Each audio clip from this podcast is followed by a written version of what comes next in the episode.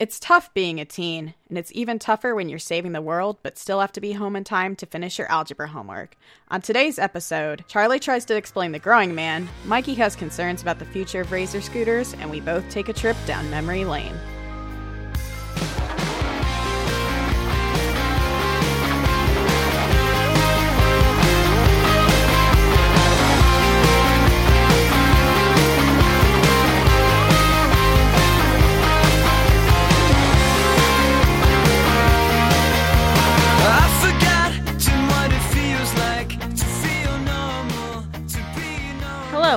To The Young Ones, a podcast about teen superhero teams and why we love them.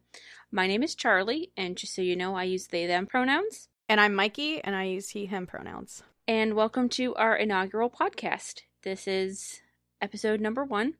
It's been kind of very interesting getting this all together very quickly. I have been wanting to do a podcast for quite a long time, and I just didn't have the conceit really. And just lo and behold, kind of talking out on Twitter with one wonderful Christina Strain, I got this idea, and then I drug Mikey into helping me with it. Flew out of your head like Athena flew out of Zeus's. yes, just like that. Um, Just like that. but It's actually kind of the second iteration of this podcast because we had like an idea uh, about like a year back. Just the pieces never really came together. So we got the conceit together and figured out a format, and everything kind of clicked like pieces of a puzzle together. So I'm really yeah, excited. I had I wanted to do an X Men podcast because I loved the X Men, but I couldn't quite get together like something that hadn't already been done and done much better than I could probably do it. And then I actually realized that most of my favorite superheroes are actually teenagers or young adults. And there we go. And there's a lot of them. There is so many.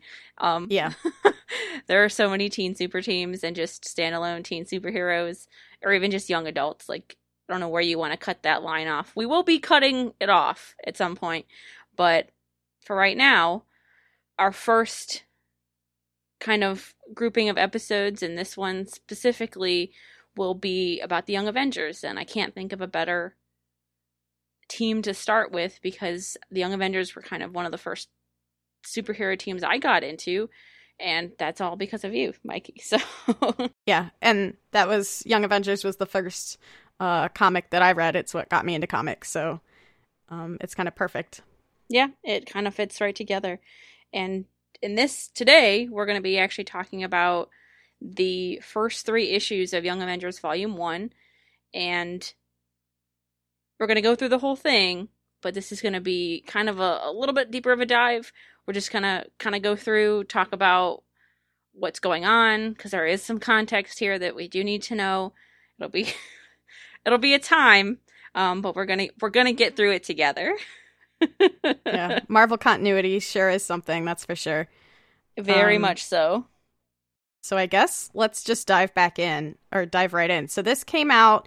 Um, Young Avengers uh, started in 2005. Um, so it spun out pretty much directly out of Avengers Disassembled, uh, which was an event that ran from August 2004 to January 2005, uh, written by Brian Michael Bendis, um, in which the Avengers, uh, as the title says, uh, dissolved Disassembled. um, disassembled. Um, so it all kind of started out, um, as we found out through a flashback, by Wasp and Scarlet Witch sitting by the pool drinking Mai Tais, uh, talking about the Wasp's relationship with Hawkeye and how she had a pregnancy scare. And she was just kind of like, Oh, Wanda, didn't you have kids too? And Wanda's like, Uh, what? Um, yeah. and apparently, did you know that forgetting and remembering that you had children causes you to go insane? yeah. and, um, I mean, Mai Tais are good, except for when I guess you have them when you're being reminded of your children that may or may not still exist. yeah, so to go back even further into uh, Marvel continuity, um, the Scarlet Witch had created children with pieces, I think two fifths of uh, Mephisto, who's the uh, Satan analog in the Marvel universe. Um, some chunks of his soul, uh, which and put them into like construct bodies uh, that she was then pregnant with because she was married to the Vision, who is a synthezoid man, uh, a robot with feelings, um, for all intents and purposes. And they had like this happy um, white picket fence life in New Jersey, um, except that it was all fake. And Mephisto's servant, Master Pandemonium, came to claim the babies and glommed them onto his hands. Um, In some had- very terrible and terrifying uh, panels. Yeah, no weird good. baby fists. Weird baby fists are bad, friends. Um, so that uh, she was caused to forget all of that um, by Agatha Harkness, and then Vision also like decided emotions were bad and became White Vision, and it was the whole time. So Scarlet Witch, in order to maintain her sanity, forgot that, but Wasp reminded her. Mm-hmm. Yeah, just like that cool conversation you have with your good friend by the pool about her non existent children that you weren't supposed to remind her about. It spiraled out of control very quickly, and Yeah. it, basically turned into the Avengers have a terrible, no good, very bad day. Very, very bad. the Scarlet Witch decided that they had to pay for taking her babies away from her. Or for not helping when her babies Yeah. were taken away from her. Because that's, I don't know. Some of this is, it is a kind of a bad take. And I will Yeah. also let you all know that the majority of what happened in Avengers Disassembled was retconned. And it has been retconned. There are things that happened here that nobody not necessarily won't remember, but a lot of this didn't take place, or the way that we saw it take place back then wasn't really what happened. And yeah, it's a really bad take on the hysteria trope, and frankly, I'm glad it's been retconned. Um, but what spiraled out of that is that Iron Man um, went back to drinking. Um, Ant Man, Scott Lang got killed. Um, Hawkeye flew into the like air intake of an imaginary Kree warship, um, and the Vision was torn in half. Uh, much like uh one of the replic or one of the androids from Alien. Um, yeah, it, So- and remained and remained in pieces, yeah, um, in yeah, very we'll get to that in a second. terrifying pieces for a long time. Apparently, Yeah. Um and so uh when we start off Young Avengers, uh the Avengers have been disbanded and they wouldn't appear again um for 6 months um in the book New Avengers, uh which started in September of 2005. Um which wasn't really a. It wasn't a traditional Avengers book. Cap was there, yeah. but other than that, it was Cap, Iron Man, Spider Man, Jessica Drew, so who's Spider Woman, Luke Cage, and Wolverine, who was just picking up with that ubiquitous being everywhere pace, I guess, with this. So they deal with like the sentry um, on the raft, which then sets up uh, the Dark Reign event, which wouldn't come for some time later. But it, it's it's the setup to kind of the next iteration of events in Marvel, um, and sets events in motion. we can also just expand and talk about how Avengers Disassembled ended January of 2004 and House of M started that Two July. thousand five. Oh, 2005, excuse me. And House of M started that same year. So there was it was just it was just going like it just had started that whole machine up. So Yeah, so we'll we'll cover these events kind of as we get to them with these books. Um, but it's kind of bam, bam, bam. Like they go on. There's one like every six months, uh, a Marvel wide event um, for some year, near on until um, 2010. So like five years of um, continuous events, which sets up uh, what a lot of readers refer to as event fatigue because it's just too much. These are like huge, spanning like tens of hundreds of issues. Maybe not that much, but it's quite a bit of reading. And Um, especially for casual readers, it's difficult to pick it up if you haven't read the stuff preceding it. Yeah. Um, so we're going to do our best to explain it all here for you. Yeah, and Wanda's story that starts in Avengers Assembled does not get resolved it really until Avengers vs. X-Men, which is in two, which happened in 2012. Yeah, Avengers versus X Men, Age of Ultron, and Original Sin actually all kind of resolve that, which tails out until September 2014.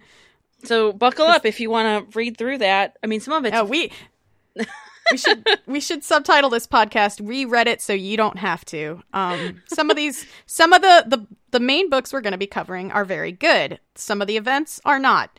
when we skim over them. That's that's how you'll know. But um, no, Young Avengers is extremely good. Yes, but starting starting us off um, is Young Avengers number one, and this is a book that I think out of the three issues that we're going over today, you said it was your favorite here. Yeah, It is written by Allan Heinberg with pencils by Jim Cheung and inks by Mark Dell, and then the colors are by Justin Ponsor. And Allan Heinberg and Jim Cheung were like co are co-creators of the Young Avengers. So when I think of one, I think of the other, and then I think about this team, and that's just kind of how. I know there's been a lot of Young Avengers material after the first volume, and some of the stuff that preceded it, but this is the Young Avengers when I think about them. I don't. Sometimes I don't Yeah. think about the other members that they decided to add on. And well, not, it's, also like the designs are very like very solid. Um, pro- maybe not in these first couple issues, but the designs that Cheung lands on uh, towards the end and definitely in vol- into volume two are kind of like the iconic Young Avengers. I think. Yeah, absolutely. And it's like I said, I don't dislike some of the things that happened later, but I definitely the like these are my definitive versions of the Young Avengers. Especially when we get to the end of this series. It's like perfect. It's very good. Um but that's not what's happening now because what's happening now is nobody actually knows who the Young Avengers are. And we kind of start with a panel, which is a newspaper page from the Daily Bugle talking about that these kids are out there dressed like the Avengers. And it is t- titles them the Young Avengers, which is a name they don't actually come up with for themselves. It's Young Avengers question mark even. Um, a new generation of heroes question mark as if to say who are these people and what are they doing? Um, and I love actually that the first time we see the Young Avengers, it's in a headline of the Daily Bugle, so we get kind of this in media res introduction to which them. is what I I love that.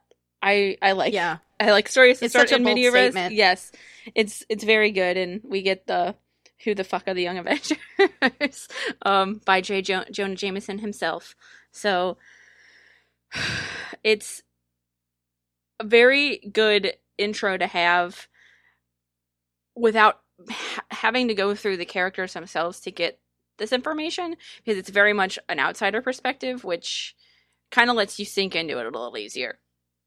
Yeah, and it it sets up that um, no one really knows who they are, and kind of like, well, I mean, we guess that that's who these characters are supposed to be because like um they have witnesses claim Thor Jr. had lightning powers, that Iron Kid's armor was more advanced than Iron Man's, that Teen Hulk was very polite, and that Lieutenant America was, according to Kat Farrell here, extremely bossy. He told me to move like 10 times. um Which and that's sort of like a You know. bam bam bam panel and sets up the characterization really nicely Yeah. and we don't need to know much else. I mean, we are going to learn a lot more, but we don't need a whole lot of exposition here, and that's really, really good, and I like it a lot. Um, and also, like Jessica Jones is here, and her coworker Kat. I say coworker because they don't really they get they get stuck together a lot here in these first couple Yeah. issues, but it seems, seems like she doesn't really like she doesn't really like doing anything with her it kind of seems and also it seems like she doesn't really want to work on this story that much I mean, let's be real. Like Jessica Jones, kind of she. So she was a private eye, um, and was introduced in um, Alias, aka Jessica Jones, uh, by Brian Michael Bendis, and she's kind of a loner. Like she does things herself in her own way, um, and doesn't really follow anyone else's rules. So I think that's like reflected here in her personality. Yeah, definitely. And she kind of gets on Kat's case a little bit about like what was what was she doing there, and we learned that she was kind of like being also pushy and like being in the kids' faces.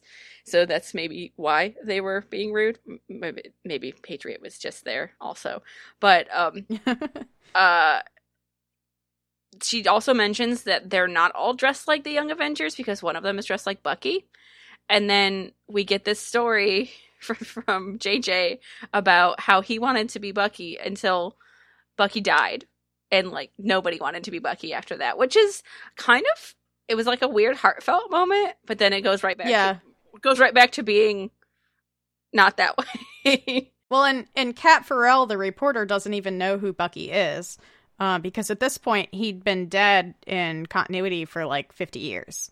yeah Um, and nobody also thought that he'd ever be brought back, both in universe and in the real world. It's just like, well, you wouldn't bring back someone that had been dead for that long. Um, But the Winter So- Soldier, the Winter Soldier stuff is going on kind of parallel, not at the same exact time as this story is going, but it's about like we're about to find out that the Winter Soldier is Bucky later on in the, this year in- in 2005, not 2017. I think we maybe all know that, or maybe Yeah. maybe we all know that. there was a whole movie about it, in fact. if, if I don't know if you caught it, but yeah. Um, and I, Turn off your I phone. I have in my notes that Jessica is the only competent one here because it seems like Kat really doesn't want to be reporting on superheroes. Just saying, and she's working at the daily. She's working at the Daily Yeah, this is like Marvel New York. yeah. So that's what you're doing here, especially if you work here. I don't Yeah. know. But she does also like she's kind of like fangirls a little bit about uh because we learned Jessica Jones used to be Jewel, um, who was another um costumed crime fighter and she was with the Avengers for a time. So I mentioned aka Jessica Jones earlier. Um so Jessica Jones herself is kind of uh part of retroactive continuity as well. Um so all the young Avengers um that's like the one thing I like about Marvel is there's this sense of this shared continuity and this um, persistent world, but yet it's totally okay to fit in other stories where it makes sense that they would be. Um, and we'll see that with the Young Avengers that they're kind of like slotted in um, where it makes sense and into other character stories. Um, and Jessica Jones was that as well. So Brian Michael Bendis wrote that book, and it kind of placed her back as like a contemporary of other superheroes in the late 80s early 90s um and she's kind of like a washed up superhero. And at this point um you know she'd kind of gotten her life together. She's with luke cage. They're about to have a baby. Um so she's you know in a much better place i think than in her introductory series which was a Yeah. real rough series and was adapted into um the netflix series jessica jones. And Jess almost like there's a period there where she shows up almost all the time when the Young Avengers do. Like she's like in a lot of their stories too. Um, so Yeah. that's just a, a, a interesting thing that's happened. But th- basically, her and her coworker are pushed out the door and say, "Get you know, get some information on these kids." And when they walk out the door of the Daily Bugle, we get this amazing page. Well, first, Jess is like, "Well, I don't really know the Avengers. I don't. Really yeah, I don't know Cap. I don't know Captain America because they they both assume that she does because she has Yeah. got these superhero connections, and she's like, we're not. It's not like we're friends or anything. And then don't have him on speed dial. yeah, and then they walk out the door, and lo and behold, Captain America is there asking uh, for her in this lovely panel that I uh, talked about uh, for just Yeah. a second there.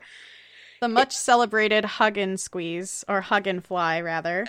um, so, like Heinberg, uh, Allan Heinberg is um, out as a gay man, and I can't believe for a second that he wouldn't know that people have kind of like shipped Cap and Iron Man together as a couple since time immemorial.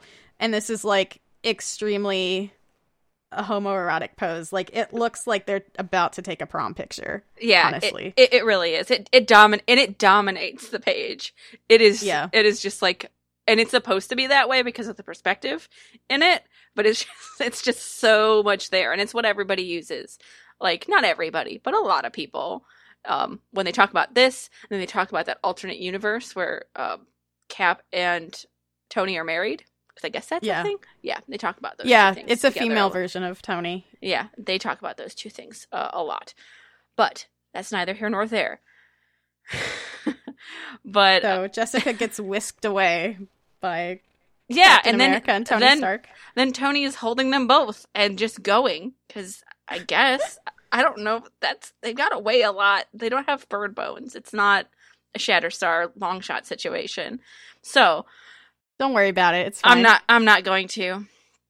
But they take they take her and they head up onto the roof. Uh, they can have a private conversation and basically talk about how Cap has this super a lot of guilt and doesn't want these young Avengers running around because they could get hurt and he'll never be responsible for something like that again.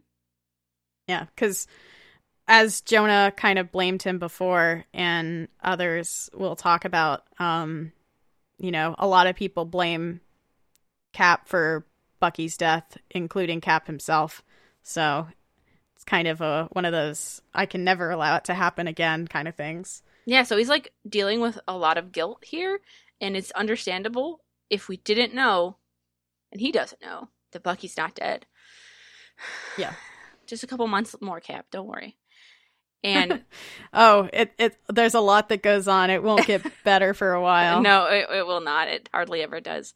And they have this conversation, and, you know, Jess is like, well, if I were teen superheroes, I would go to the Avengers mansion, and that's where my hideout would be. And Cap and Tony are like, that's not that's not where they are. Guess what? That's totally where they are. And no one Yeah. believes Jessica Jones, and this is probably the first time of many times that like Tony and Cap. I know neither of y'all have had kids, but come on. Were you were teenagers once? I mean, Cap was a teenager like a thousand years ago. But like, count. don't you know that teenagers don't listen to people and do what they want? And okay, you know what? Whatever. They might hang out in an abandoned building. Not so sure. Um, Yeah. So that's what all the cool kids are doing. Maybe in 2005. I don't know. Yeah. And they keep joking about like um Sir not appearing in this comic, Luke Cage. Um, yes. They keep asking, uh, Jess is like, well, how do I get a hold of you if I need you? And then they're just like, just ask your boyfriend. And it like goes back and forth a couple times. It's actually a pretty good gag. I like it a lot. Yeah. we move from there to a scene at a wedding cathedral, which is not a specific wedding cathedral. This is not Las Vegas, but a cathedral in New York, which is actually St. Patrick's Cathedral, where there are some gunmen who are just kind of there holding up a wedding. And we find out that that wedding is of, of the bishops, who, of course, you might know that you know last name now, but this is actually Kate Bishop's first appearance. Yeah. Also, we learn that the police are um they've held up this wedding, stolen everyone's goods, um, and are asking for safe passage out of the city. And the police are just negotiating with them, which I mean, everything you ever see on TV or is like, oh, the police don't negotiate with terrorists or with hostage situations, but they definitely are here. And of note, these are not superpowered antagonists. These are just men with guns in an Armani in Armani suits. It's like, come on, really? So the police aren't interfering at all, which gives our intrepid heroes the opportunity to interfere. to crash through a very expensive looking stained glass window that might actually be irreplaceable, but who's counting? yeah. Not only that, they crash through the window and then roll into um the pulpit, The pulpit, of yeah. the church, hmm and just totally wreck everything. Um, you know, Billy just kind of drops uh um Asgardian as he's known now, uh kind of drops uh Patriot and Hulkling into it and it's just a whole mess and i love how like they're bickering the entire time and i love how uncoordinated it is because it shows how ex- inexperienced they are as a team Yeah, and let's talk about let's talk about these guys for a second because this is our first real introduction to them. So we Mhm. have Iron Lad, we have Hulkling, we have Patriot, and we have Asgardian, and some of those will be familiar to you. Some of them will not be, um, depending on how familiar you are with the Young Avengers. And how do we feel about these costumes? Because they definitely are something. yeah these first co- costumes are pretty rough um hulkling is wearing like a motorcycle vest and motorcycle uh gloves that somehow like i was thinking about it somehow they grow with him um Unstable molecules. teens- Unstable molecules. Mikey. teens can't afford unstable molecule uniforms. I I think he, they're just extremely stretchy.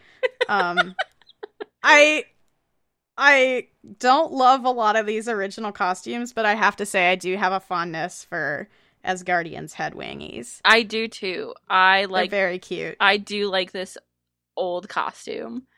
I I don't know. There's something about it, and Patriots costume's good too. I do Yeah. like the full. I do like the full mask, but that may be that may be there for reasons which we will touch on in a bit. Yeah. Yeah. Um it's of note that they're definitely like extremely inspired by um the actual heroes. Like they don't really have their own identities at this point. Um Asgardian's got like the Thor dots on his chest. Um Iron Lad is just like an extremely shiny Iron Man. Yeah. Um, and then um, Hulkling has like the Hulk green hair and body. And Patriots got some rad throwing stars, which you informed me are actually something Bucky used. I believe so. Yes. Um, also, Asgardian's costume is like super practical. He's got like this thwacking staff that's totally a Gandalf staff, as well as like a satchel. Um, which is nice because you can carry like things such as like snacks Yeah, with no. you when you go super. Pouches are actually super convenient, and mm, I don't know. I like pouches on costumes. Everybody else can just get out of here. Yeah, Um, the the satchel does go away though. It's like slung over his shoulder, but it does disappear It in does. later iterations of also, costume. also, I enjoy that in this panel of them dispatching the villains, that Hulkling just yells at yeah, one of the he guys. doesn't he doesn't punch. He just says drop it and like threatens the gunman with his fist. So that does um, do a, a good job of kind of telling you what what he's all about. Yeah. No, that's that's one thing that I think Jim Cheung's art does very well, uh, especially in this book, is establish who the characters are through their um, their actions um, and the writing as well, because obviously you know they work together very closely. Um, and narrow and narrowly avoiding a a knife a knifing is that what you call that? No. A stabbing a stabbing. Um we see hulkling and asgardian uh, flirt on panel and it's very nice Yeah. to see. Yeah, after after um Asgardian saves Hulkling from from the the stabbing.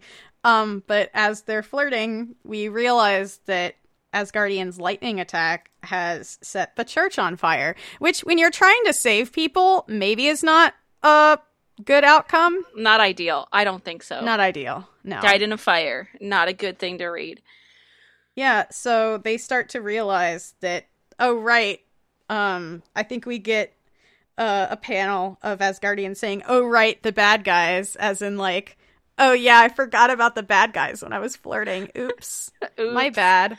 And then he gets thrown into Hulkling, who crashes backwards. And then we also see Patriot starting to get shit beat out of him by the gunman. And we see Kate Bishop making her way towards the gun and a single shiny throwing star on the ground. And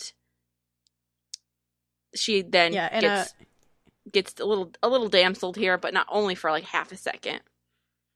Yeah, she's she's a self-rescuing damsel. Yes. Um, can we talk for a second about her her attire as well? Oh no, her about pur- the her purple dress is amazing. Her purple dress, which is very clearly to me an allusion to her Hawkeye outfit that she will have here shortly, and I love Yeah. it. Also, ev- all the bridesmaids are wearing the same d- exact dress. Don't do this. If you're having a wedding, don't do this. Yeah. pick a variation on a theme. It's not hard. um, but yeah, so she gets um captured by kind of I guess the lead gunman. Um, and the boys are all kind of like arguing about what they should do, and she's just like takes initiative and says, kind of says "fuck this" and stabs the gunman in the leg with a throwing star. Um, as Charlie said that she picked up earlier. Yeah. And Kate saves the day because of course she does. And Yeah. it starts a chain of events between her and Patriot that just culminate in Patriot being a very big jerk. Yeah. Well, all, all- actually, all of them. No, I guess it's Patriot. It's like, It's- no, it's uh. I would have rescued you eventually, and then she's like, "Yeah, right. You didn't have to thank me or anything." Yeah. And he's like, "For what? I didn't need a rescue, especially from a." And she says, "You will if you if you finish that sentence." So it's yeah, that's I guess teens. I guess that's why this is happening between them. It's similar to, I think, um, I know we watched Runaways recently, and I don't want to get too much into it, but um, Chase and Gert's uh, dynamic there reminds me. Oh yeah, It's a like little that bit. same kind of a little thing. bit. Yeah. Um, once they get out of that situation though, and they head outside, there's like a super a lot amount of press, including uh, Kat and Jessica Jones, who uh, Hulkling and Asgardian know as Jewel, which also is a little nod to their personalities because they're like really big nerds, and it's actually super endearing. yeah. It's one of my favorite things about it. It's very good. they're the they're the nerds and they they bounce the the references off each other too as we'll see more later so they fly away Yeah, they fly away, and Jess calls Luke about this to tell Cap and Tony. and then the young avengers go back to the avengers mansion surprise jess was right all along And then they have an argument, and Billy tells everybody that this, uh, his name is Billy. I'll continue to reference him as Asgardian, however. And he tells them that's not how superheroes should act. We shouldn't be arguing with each other. And then we get a name drop from Iron Lad that Kang is on his way, and that's why they have formed this team. Apparently, doesn't stop Eli Just from leaving. stalking off. Yeah, he goes. He, he this is number one. This is the first time he goes. He'll go a lot. you know what he's like the angry like anime character in like shonen anime like he's the one that has the rage or like he gets frustrated so he's stalks off and then he'll reappear um again conveniently but for right now he's he's gone and hulkling and asgardian reveal that jessica jones gave them her card and said to contact her if they wanted to talk They, but they gotta go because they got school tomorrow. yeah, they're very responsible. Iron Lad lives in the destroyed Avengers mansion by himself, which is probably not fun for someone to live because it's just like a mess. Yeah, it's just destroyed. And as he's walking, he gets spooked and lets out a laser blast. I'm sure it's not a laser. It's, I'm sure it's something way more better than a laser. Um, and it hits Cap Shield. It's an ion blast, actually. There you go. Um, where Jess, Tony, and Cap are all waiting, and we figure out that Iron Lad's armor is neurokinetic. And then we also learn at the end here that Iron Lad is actually Kang the Conqueror from the 30th century. Yeah. That's a nice little cliffhanger. Which cliffhangers actually, that's almost all of these issues have cliffhanger endings. So there's really no good place to like stop if you're re- actually reading, rereading them. Yeah. Well, I think it's like as a new series, um, in a time where I feel like that was really rare. I think they have to keep that suspense up in order to make people want to buy the next issue. yeah. um because this came after runaways which was another um teen super comic but runaways was explicitly not like a superhero comic it was just about kids that happen to have superpowers teens that happen to have superpowers whereas this is explicitly a superhero comic so you have to keep that readership up i think is where some of these uh, cliffhangers come from. So for issue two, we kind of cold open again on the Young Avengers at St. Patrick's Cathedral being on TV, and we, all, we get again who the fuck are the Young Avengers? I like the Um, callback. It's very good. Yeah. And then we see that Kate's at the hospital as well as the rest of the wedding party. Um, and her dad is getting into it with the nurses and being like, Don't you know who I am? And doing that rich white person, like, making everything all about them. And she's just like, she pieces out of there and says, I can't handle this right now. Yeah. And goes to sit out on the curb, This which I can't blame her. first glimpse of Kate's dad, not a fan, and I will continue Yeah. to not be a fan as we learn more and more about him. Not in this series, but later on. Yeah, So- much later on. I actually forgot about that he was even in this book. Um, I didn't even until know, much- and I think this is maybe the only time he is. Yeah. Yeah. Maybe I think he might be like in the background of presents, but he's not like a drawn character. Eh. It's whatever. Um, I'm, I'm not too concerned about it. yeah, fuck him. Um so uh so yeah, Kate's just sitting out there and just just happened uh just so happens that someone has been looking for her. Cassie and that Lang. someone yeah, who is Ant-Man's daughter. Uh, And he- Ant-Man's Go ahead. the Ant-Man who is super dead right now. yes. Scott Lang. That's in my notes. He is super dead right now. Scott Lang, he is not alive. Don't listen to the retcons. He's super not alive. Yeah. Um, I also have in my notes Cassie isn't going to take anyone's shit. It's Um, true. That's also very true because she wants to talk to Kate because she wants to find out where the Young Avengers are so she can join them. Yeah, Kate follows after her after she pieces out, and we cut back to Cap and Tony and Jess with Kang having a conversation about how time travel is very bad and hard to explain. Yeah. Let's let's call him Young King or Little King. I like Little King. little yes, little Kang because because we get this wonderful story from little Kang about Big Kang how he got here. and how he got here from the 30th Record century. scratch. Yeah. You might be wondering how I got here. um it's a trip of a story, but we go through most of it in this issue. Can we just talk for a second about these in the 30th century? We see Kang being bullied by these kids.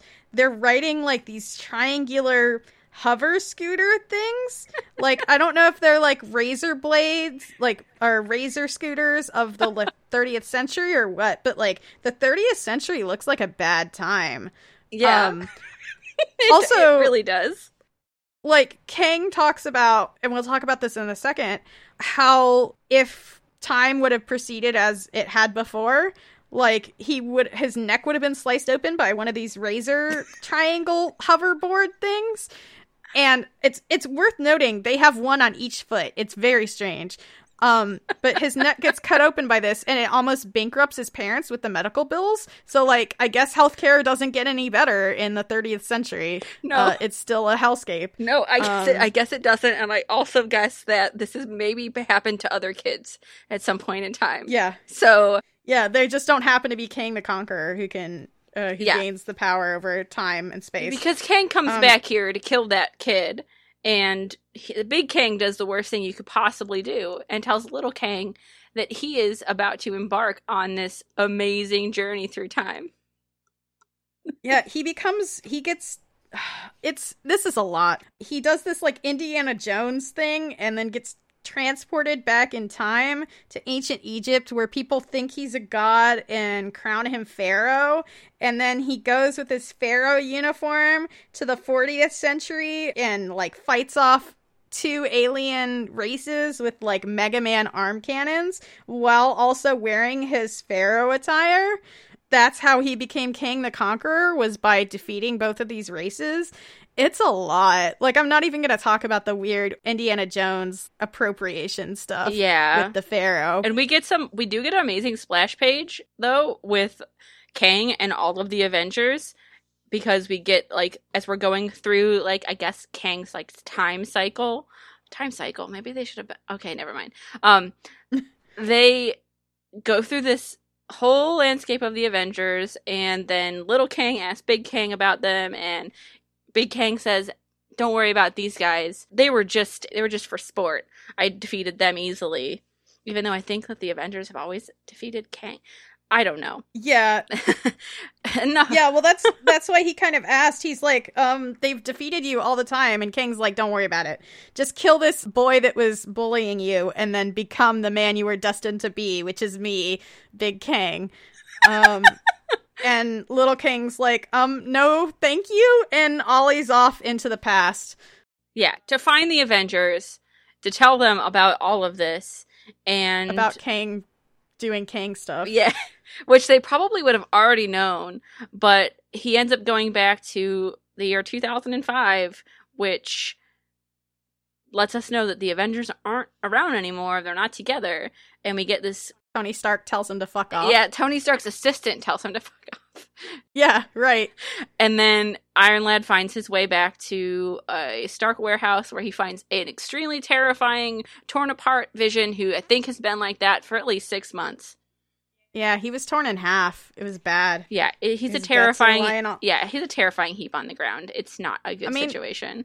Tony Stark was in a really bad place. I think like he just boxed him up and put him in this warehouse like Here you go, buddy. like you don't really give a you don't really give a robot a burial, right? Like I guess it all depends on how much you care about the robot.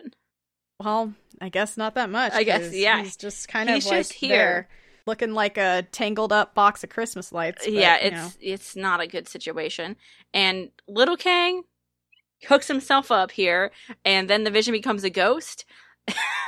it's not actually that. It, lo- Hologram. It looks like that. It's a hologram, and like he downloads all this information and gets some information about an Avenger self failsafe, excuse me, program where he learns that there are other Avengers or basically the next generation of Avengers that could be called upon if the Avengers were not together, which they are not. So clearly we need this Avengers failsafe program. And then, so we go back to Hulkling and Asgardian, who are just flying through New York, as you do, the next night. And they talk about how they don't really think that they're ready. You know, they don't want to lose Patriot. And Hulkling goes, he's stubborn, but he's not an idiot. And then the panel goes to Eli basically fighting, a, car. Yeah, he's fighting a Jeep.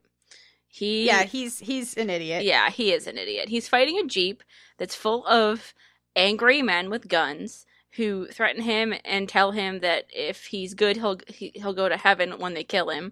All right, sure. Um, and they end up being MGH dealers. They basically get owned by Asgardian and Hulkling when they save the day. Patriot maybe does some things, but they also have like a giant bag of MGH, which I guess is like it looks like the blue crystal meth from Breaking Bad. It's not. Oh my god, you're right. It's not though. It's not that. It's not that blue sky. Yeah, they can't really take it to the police or the Avengers. It just kind of disappears. I think I know what happens to it. Really quick, I do want to say uh, Patriot asks Asgardian if he has a better idea of what to do with it than give it to the the Avengers. Asgardian goes, "Gee, let me check my superhero manual. Oh wait, it's in my other tights." Billy's full of good lines like that. Yeah, really good. We cut, yeah, we cut over to Cassie and Kate as they arrive at the Avengers mansion, which I guess a really like a burnt out husk of a of a mansion. It's a really cool place to hang out because everybody wants to go there. And Cassie tells Kate what happened to her dad, and we discover that she wants Scott's extra costume that's still in the Avengers mansion, which I guess isn't that badly Yeah. damaged if there's like some intact rooms. Yeah, I mean, it could have been a spare costume, and we see her dad's room, and it's kind of messed up. But of note is also they walk past the crater that Cassie's dad died at, which is really upsetting. Yeah, it's not good. Um, and yeah, Cassie's Cassie gets really upset, and then as they're about to enter the mansion, who do they run into but the young Avengers, who tell them to leave, as if they have any right to tell anyone to get out of this place that they are also squatting. Yes. Uh, basically, well, Billy geeks out over Cassie, the fact that she is related to a actual Avenger, and Eli is rude to both of them, especially when Cassie tells him she wants to join, and like keeps talking about how young she is and and that she has like no right to be here, basically. and, And, then she judo flips him. yeah, and then she judo flips him into the bushes, where he still continues to berate her, and she gets so pissed off that she grows super big, even after she told Kate she has no powers. So surprise, surprise. she was exposed to Pym particles. yes. and this panel at the end's very, it's a very strange choice. Yeah. Yeah, I I will say like I don't like how they've kind of like weirdly sexualized Cassie cuz it kind of happens in the in the third issue as well and I don't feel super great about it, which is funny because Jim Cheung's not someone that normally No. like Yeah, sexualizes people. So it's it's an odd choice for sure. especially after we just got done learning that she was 15 years old. Like, Yeah, yeah, absolutely. Um not she's not even 15. She's like 15 later in the year and she's got like her panties sticking out of her ripped pants here and it's not a it's- super good it's choice. aw- Yeah, it's not good. Yeah. But that will that will indeed lead us to Young Avengers Volume Three. Not Volume, yeah, Volume Three. That doesn't exist. Young Avengers issue number three. Um, I if will. only it did. I right. Well, um, it's a monkey paw type of situation. yeah, yeah. um, which I will mention that the second and the third issue have the exact same creative teams, so I'm not missing anybody anybody there. So we start the third issue with Iron Lad projecting Ghost Vision, aka a hologram of Vision, from an orb on his armor's hip because Kang downloaded him into his armor, as Charlie said earlier. And they're like, he's alive. Uh, and then there's a big crash, which causes everyone to freak out. And Tony thinks it's an earthquake, but it's never an earthquake. It's never an earthquake. It's absolutely never an earthquake. And everybody always thinks They live is. on the East Coast. Exactly. It's not an earthquake. You're a superhero. Yeah, you should know better. It's Cassie has Cassie has fallen over. become unconscious. yeah. Yeah. Fallen and they can't get up style, except for not really, because she just gotta get small again. Um Also, like, this is the first time she's used her powers. It probably took a lot out of her. Super I'm sure it's super disorienting. And Cap and Jess and Tony all rush out.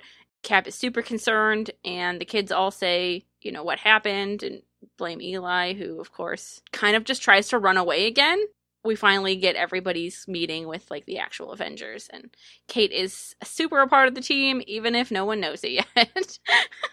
And there's something about so she's still giant here, and there's like something about the giant woman trope that is like it came out of like pulp, you know, cinema and stuff like that.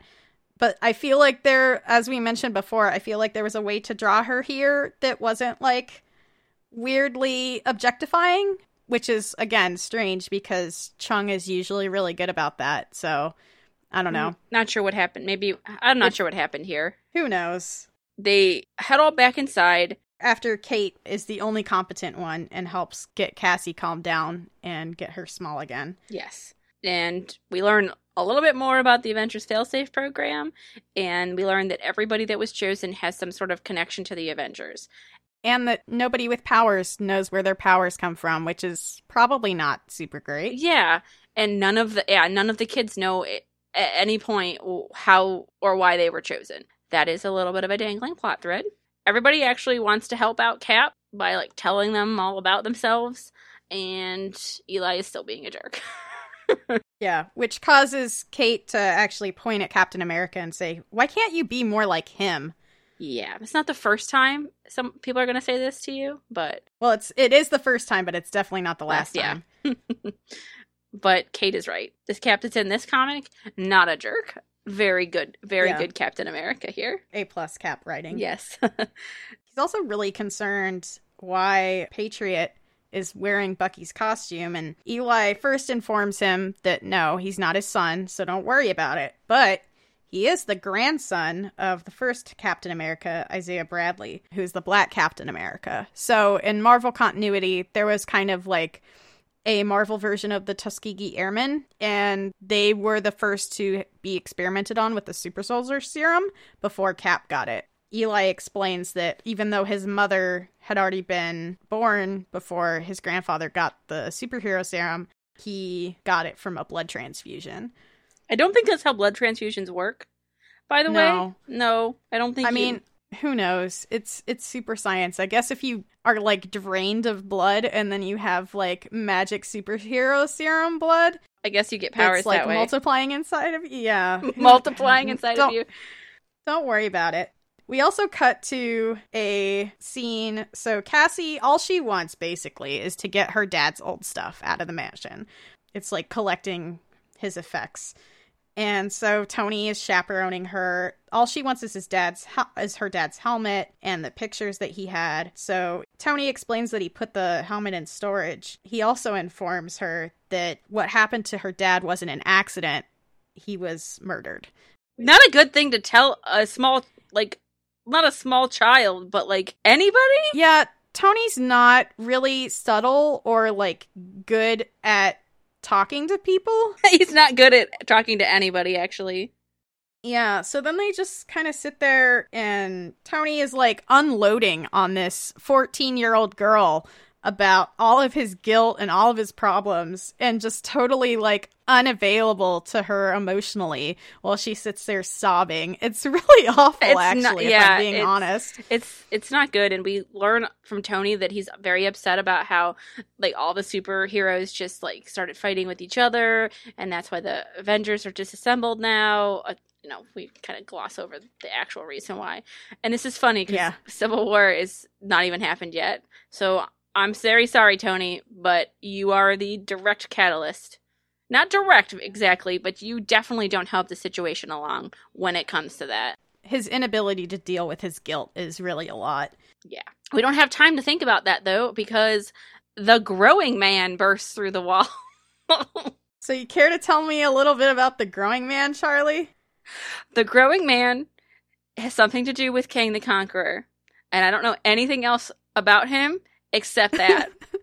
and I didn't even look it up because this is the only time he appears. And unless he has more than one appearance in this series, I'm not going No, to deal with it. So. So it's a man, and he grows a lot, and he also travels with Big Kang through time. Sometimes He's like Big Kang's precursor almost. yes, he's like he shows up, and that's what Little Kang, Iron Lad, tells us is that he's he's here. He's here because he's trying to find out where he is, and it's basically a precursor, as you said, to that. All the Avengers yell about not hitting him because he'll just keep growing, but that's not what happened because he bursts into a little tiny, tiny little, little growing man's. to to which uh, Asgardian says, "Okay, this completely violates Growing Man continuity," which is really great because he's like narrating Growing Man fight with little like notes about how he works, and he knows more about him than anyone else, which is really great. And so then they try to subdue him because if they punch him, he'll just get bigger or more powerful.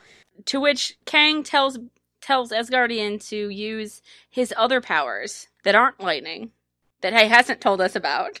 So almost all of the powered heroes here have like two sets of powers.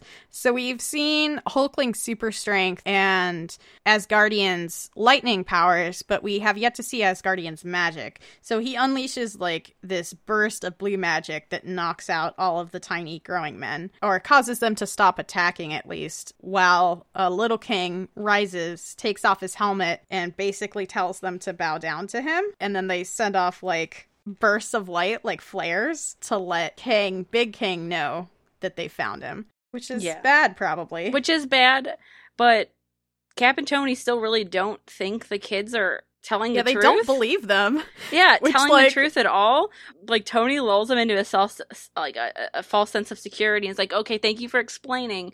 We're gonna train you now, so when Kang comes, we'll all be ready. It'll be super great. Let's just walk into this room, and then he shuts the door behind well, him. even before that, he's like, but in order to truly learn how to be superheroes, we have to take your uh all your apparatus away. So Asgardians like Gandalf's staff, um, Iron Lad's armor, they take it all away. Let that be a lesson to you, kids. If someone tries to take away your superhero costume, they're probably gonna lock you in a room and not let you out. Don't let them. It's yours. Don't don't let them. It's your stuff. So they lock him in, and then Wick, uh, Asgardian, almost called him Wiccan. He's not Wiccan yet.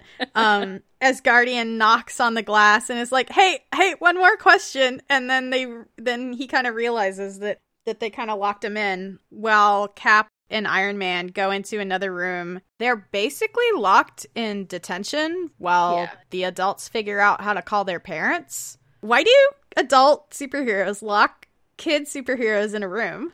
I don't know, like, why is it, that a thing? it happens to Billy more than once. Once while he's Asgardian, and once while he's Wiccan. well, there's there's a couple times where um Billy gets locked up, and it's always bad. Oh gosh, I I glanced over, I glossed over that the the really important. yeah, there's a lot. There's a lot. There's a lot. Yeah, we Um, won't talk about that right now. But Yeah, yeah, we do end on this very lovely splash page of Kang showing up with like hand cannon, like a hand cannon, and yeah. Again, his Mega Man like arm cannon. and he's like he's doing like a really sassy pose in this He Technicolor sticks his leggy out real he's, far. He's sticking his leg out super far. It's a very nice. It's very nice. And like, if someone out there is like a super big fan of Kang the Conqueror, and they would love a lovely pinup poster of him on their wall, this one's this one's for you. Yeah, his costume we should talk about. Bright purple helm and like leggings and belt. A green, like a forest green poncho, and his face mask is like a bright sapphire blue. It's a lot. It's a lot, and like he kind of looks like Tony under there when they take his like helmet slash mask off. Yeah. It's Well, it's funny. So I love Jim Cheung's art a lot, but he does sometimes have what is referred to as same face and like same hands. Like you'll see he has like a few like stock hand poses. Like I really do love his pencils, but sometimes the variation there leaves a lot to be desired. I think he does a pretty good job in these books of differentiating the characters, but some of the later books that he draws don't really have that same level of differentiation. No, we we will get to the patented Jim Cheung background face. that is one of my favorite things, but the best one of those isn't until a while. So Yeah. Thor was actually doing one in issue two in the spreads, that's true. in the flash forward that King does. But that is Young Avengers Volume 1, issues 1 through 3. And that is The first half of the sidekicks arc, so we'll be going into the second half of that arc. coming up here. Yeah, and then. I, we'll be going further than that. We'll be finishing this volume out here the in the next couple episodes. Next issues, we will deal with the rest of this arc. Yeah, so that's been the young ones. We don't have an outro yet. We'll get there. No, that's everybody's common podcast problem is they don't have a really killer outro. Maybe that's not for everybody. I don't know. People probably do, but we don't have one yet. What we do have, What I do have for you, however, is a Twitter. Um, you can tweet at us at Young Ones Cast um, on Twitter, and if you tweet us there, I will talk to you about mostly anything perhaps you want to talk to me about. You can also find us via email. I don't know if that's the way you say that. Um, at um, youngonescast at gmail.com. You can send us questions. I will take time to research continuity questions. You can send us your comments, lovely things. We'll read them on air. If they're nice, be nice. Everybody needs to be nice to each other. And you can find me personally at Genetic Ghost on Twitter. That is where I hang out. That's where you can find me. That's where you can ask me questions if you have them. And that's me. And you can find me, Mikey, at quantum dot dot on Twitter and uh, at my Twitch channel, twitch.tv slash quantum dot. Again, if you like the podcast, if you enjoy it, please uh, feel free to rate and review us on iTunes or your podcast catcher of choice. Um, we really do appreciate it as we're trying to get this podcast rolling. Also, shout out to Battle of the Atom. Yes, my friends Zach and Adam have a lovely X Men podcast called Battle of the Atom. It comes out every Monday. It is the only podcast around where you can hear two very informed gentlemen talk about three X Men stories and rate them from best to worst on their very long list. They are lovely. They are good friends of mine, and you should check it out if you like the X Men. We'll be talking about the X Men and X tangential teams Eventually. on this podcast, j- just not now.